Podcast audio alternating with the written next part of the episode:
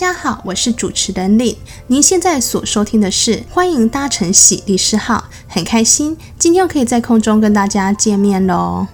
疫情趋缓，迎来好几天的加龄，所以现在我们的话题反而都是围绕在要怎么去使用、怎么去领五倍券。然后现在政府又说五倍券可以搭上什么好食券、董资券、国旅券等，每个人都给他摩拳霍霍，准备要来一次报复性消费。我记得去年是三倍券嘛，那今年是五倍券，所以就是会有五千元，算是一笔不小的数目啦。那我就很好奇啊，我就是以呃整个三三倍券去作为关键字，然后搜寻一下整个法律的判决，发现啊，现在法律判决只要是有关于三倍券的，都是集中在窃盗还有遗失物侵占，这也是蛮容易想象的啦。你想看啊，因为三倍券、五倍券它其实就是现金扣扣的一种，很容易成为有心人士觊觎跟下手的目标，所以这边也要提醒听众朋友，在领五倍券的时候，务必要特别的注意跟留意。今天的喜利士号，我们就是要来跟各位谈谈几个跟五倍券有关的法律问题。首先，我们先来看看五倍券的性质，它到底是什么啊？刚刚节目一开始的时候，我们说五倍券它很容易成为有心人士顺手牵羊的目标，所以我们可以想象，三倍券或五倍券，其实它某种程度都是带着有价证券的一个性质。这一点在我们的法院实务也是肯认的哦。以三倍券来说呢，法院就是这样的认为。他说啊，振兴三倍券是为了振兴经济、提振民间消费以及促进国内需求而发放，而且三倍券它是因应严重特殊传染性肺炎振兴三倍券发放办法。可以用三倍券的面额到大多数的店家消费使用，性质上近似于同额的现金。它的使用期间、范围、例外使用限制，在这个办法当中都有去做规定。然后他这边也提到说，有价证券上权利的发生、移转或行使，有必须以证券的占有为要件，属于有价证券的范围。那现今网络资讯发达，数位金融已属常态，占有要件也是要与时俱进的。所以呢，要着重出示三配券，就能行使票面所载的权利，其使用期间在国内交易上有流通效力，自属于有价证券的一种。所以呢，想当然尔，这个五倍券呢，它也是带有有价证券的性质，这是第一点。但听众朋友很容易，因为我们认为说五倍券是有价证券，你就会误以为说，诶，啊，它有价证券，它是不是跟礼券一样啊？这里就要特别注意了，五倍券不是礼券。再讲一次，五倍券不是礼券。为什么呢？我们先来看看五倍券的法源依据。刚刚的判决也有提到说，它是规定在严重特殊传染性肺炎防治及纾困振兴特别条例的第九条规定，规定说，受严重特殊传染性肺炎影响而发生营运困难的产业、事业、医疗机构跟相关的从业人员，得由目的事业主管机关予以纾困补贴、振兴措施，跟对员工提供必要的协助。好，文字讲了一大串，它其实就是说，振兴五倍券的一个发放，源于呢产业受到疫情的冲击，那政府为了适时的去刺激消费，协助相关产业能够复苏，所推出的一个五倍券，那这个是有特别的一个法源跟政策目标，所以呢，它跟主管机关我们公告的礼券定义，还有相关的规范是有明显的不一样的，所以大家千万。不要把五倍券跟礼券画上等号哦。这个还可以从哪里看出呢？嗯，我觉得最明显的就是一一般的礼券不是不能记载使用期限吗？可是五倍券就明显的不一样，五倍券它是有使用期限的，这一点务必要注意哦。那我们顺着这个三倍券、五倍券带有有价证券性质的个脉络下来，不是只有商家想要抢这个商机，因为呢，它的确会带来买气那，赚到现金，所以呢，就连诈骗集团也很忙。可能又要因此呢规划出一堆教战手册，教导诈骗成员来骗骗我们单纯的民众。为此，台北市政府警察局他在去年三倍券一出来的时候，就有发布防诈须知，列举出几个诈骗集团常见的手法。这边提供给听众朋友们做一个参考。第一种呢是种假装是网拍，就是说诈骗集团它是用收购或出清三倍券的名义去进行诈骗，透过社群网站啊，就像 Facebook 啊、脸书或是一些 Line 啊社群里，假装说要低价卖出三倍券，引诱民众呢就是贪便宜汇款出去，那这些钱呢当然就是直接进到诈骗集团里去了。其实哦，这种假网拍的手法其实是一种换汤不换药的老梗手法了。你只要想到，只要是网拍，它的确就很容易产生这种被诈骗的风险。你说要怎么预防？只能说啊，如果是一个你不信任的卖家，或是你不常常消费的卖家，还是说你的消费像这种面额可能高达五千元的话，建议大家还是面交，一手交钱一手验货，会比较安全。那第二种诈骗手法呢，就是网络的钓鱼简讯，诈骗集团就会假装有什么五倍券加码回馈活动啊，或是伪造整个五倍券的请领、返还现金或是优惠活动的一些连结，去发送整个钓鱼简讯。哎，这种诈骗手法近几年来我觉得蛮常看到的，像我的手机简讯就常常出现这种的，它就会编一大堆什么有的没的名目，然后下方还一定会有一个。蓝色的超连结，那就是主要是要吸引你去点击那个连接，然后点击之后你就 GG 了。这个预防之道，我觉得也其实蛮简单，就是你不要手贱，你不要看到连接就就硬要去点啊，点了之后你真的就会哭哭了。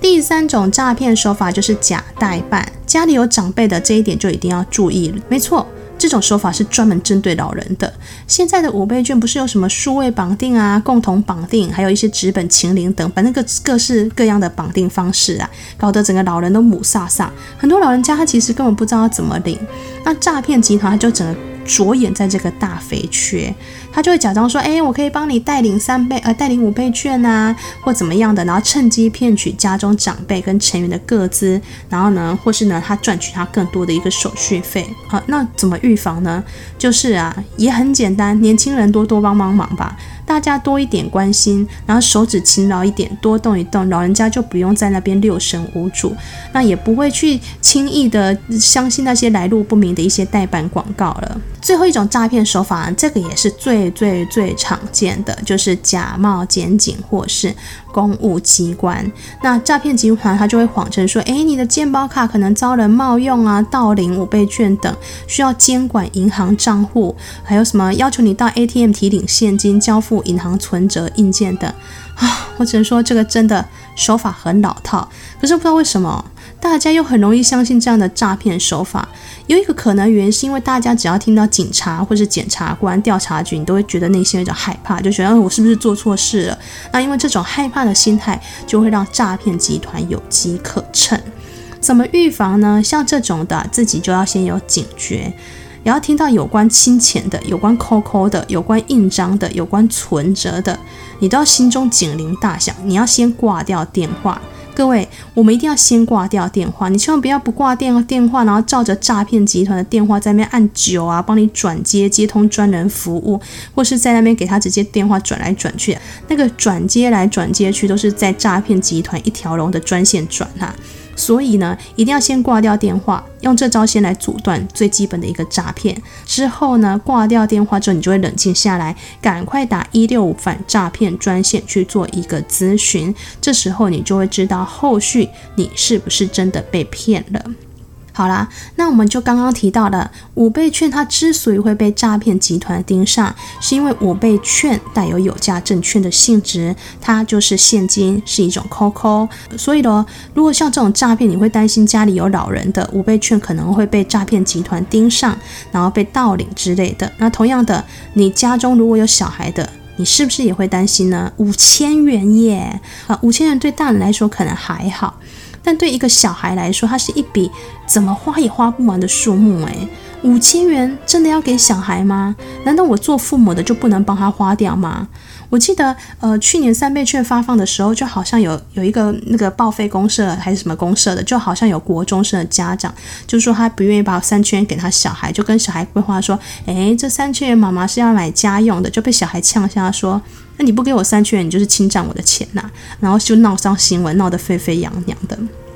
那现在又换成五千元了，小孩是不是一定超想要这个五千元？然后父母也一定很想管，担心小孩乱花，到底该怎么办呢？我们先来看看法律怎么规定未成年的一个法律行为好了。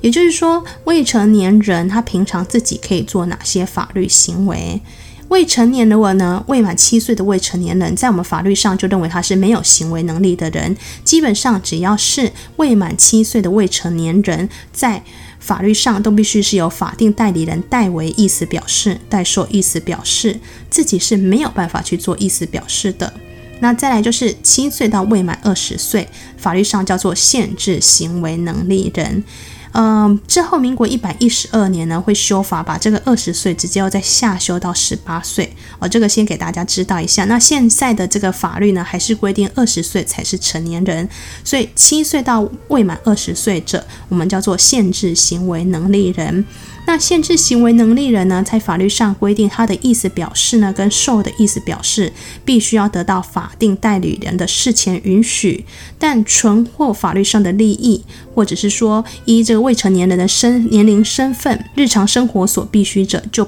不在此限。白话文的意思就是说，限制行为能力人所谓的法律行为，除非是存获法律上利益，或是依他的年龄、身份属于日常生活他必须要的一个情形，否则限制行为能力人，呃，原则上都必须得到法定代理人事前的同意，或是事后的承认，才会是有效的。所以，七岁或是未满二十岁的限制行为能力人，他可能是拿到一些赠品啊，或者一上他一些日常生活必须常要做的一些呃买早餐这些的，他是可以自己做决定的。但其实这大部分都是要源于个案去做一个判断啊。这边我们再来先下一个小结论：未满七岁无行为能力人，原则上法律行为是父母去代为决定，自己没有办法做决定。七岁以上到未满二十岁叫限制行为能力人，他的法律行为除非是纯获法律上利益，或者是像是日常生活所必须，他可以自己做决定，否则都应该得到父母的事前允许或事后承认才会有效。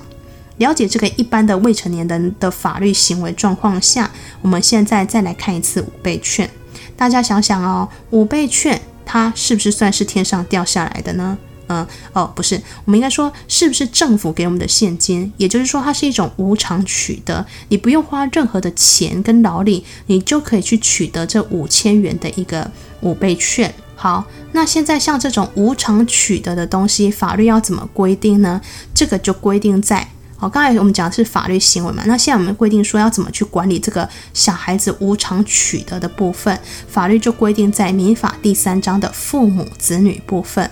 民法的一千零八十七条还有定义说，如果未成年子女因为继承、赠与或者是其他无偿取得的财产，这个东西叫做特有财产。所以民法上他认为说，未成年如果是因为无偿取得的财产，叫做特有财产，要怎么管理？这就规定在民法的一千零八十八条规定说，第一项，未成年子女的特有财产由父母共同管理。这表示在管理上，父母必须共同管理、共同决定。这个也蛮好理解的。那民法一千零八十八条的第二项紧接着又说，父母对于未成年的特有财产有使用、收益之权。但非为子女利益者，不得处分之。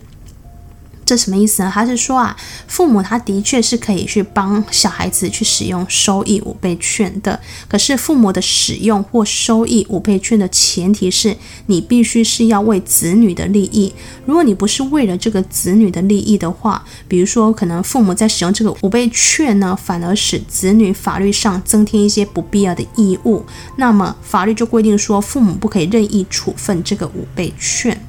这边我们再下一个结论：五倍券他发放了五千元，这个是小孩子的没有问题，小孩子要用可以，但小孩子要用就必须回到我们刚才讲的法律行为，因为他必须回到无行为能力人父母代为代受，以此表示限制行为能力人，除非是存获法律上利益或日常生活所必须，你可以自己做决定，否则都要得到父母的事前允许或者是事后承认才会有效的。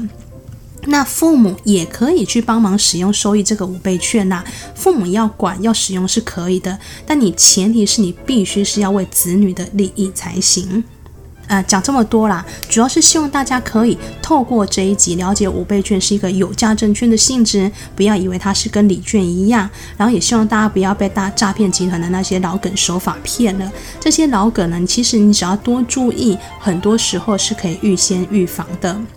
最后，我们就顺带讲讲今天未成年子女的法律行为效力，还有呢民法上的特有财产概念。哦，顺带回答刚才那个新闻个案嘛，因为父母就是我们刚才不讲说父母是可以管理收益子女的特有财产，所以当子女要控诉父母侵占，基本上他也是不会成立的哦。那今天的节目就先到这里喽。欢迎搭乘喜律师号，我是令，感谢听众朋友的收听，也希望大家会喜欢我们今天节目的内容。如果您生活中遇到一些不知如何解决的法律问题，或是想了解某一些法律常识的话，欢迎大家透过节目介绍连接中的信箱告诉我们喽。我们下周空中再会喽，拜拜。